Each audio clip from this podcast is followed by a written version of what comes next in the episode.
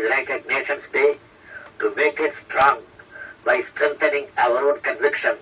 about the imperative necessity for world peace and concord. An uncut diamond is still a diamond,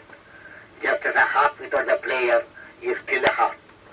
The UN is the one organization we possess with a noble idea,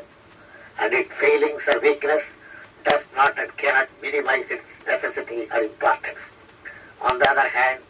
one should stand in veneration at the sight of this institution, pleading and planning for peace, surrounded as it is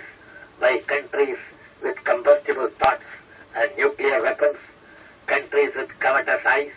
and aggressive instinct, countries that are still adopting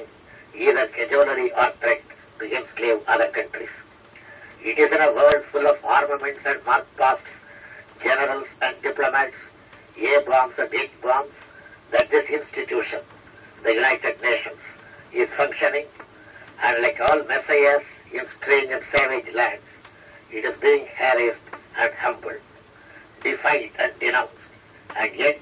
and that is significant, it persists in its effort to tame the savage, to pacify the furious, and to bridle the avaricious, and show them the path of peace and justice.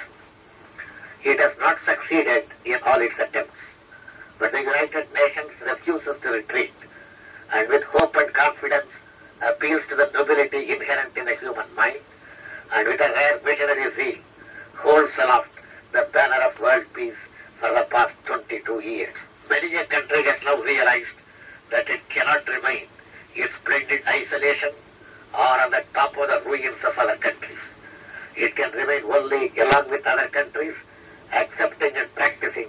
the principle of brotherhood of man. As the United Nations has been successful in averting war on many a front, in localizing conflicts, in speeding up the process of peace, and in setting up posts and projects for cooling and softening of the inflamed countries. The passage of years has served to illustrate that the United Nations, with the support of its member states, is the best system of international cooperation man has yet devised for using his human skills and resources in the cause of peace.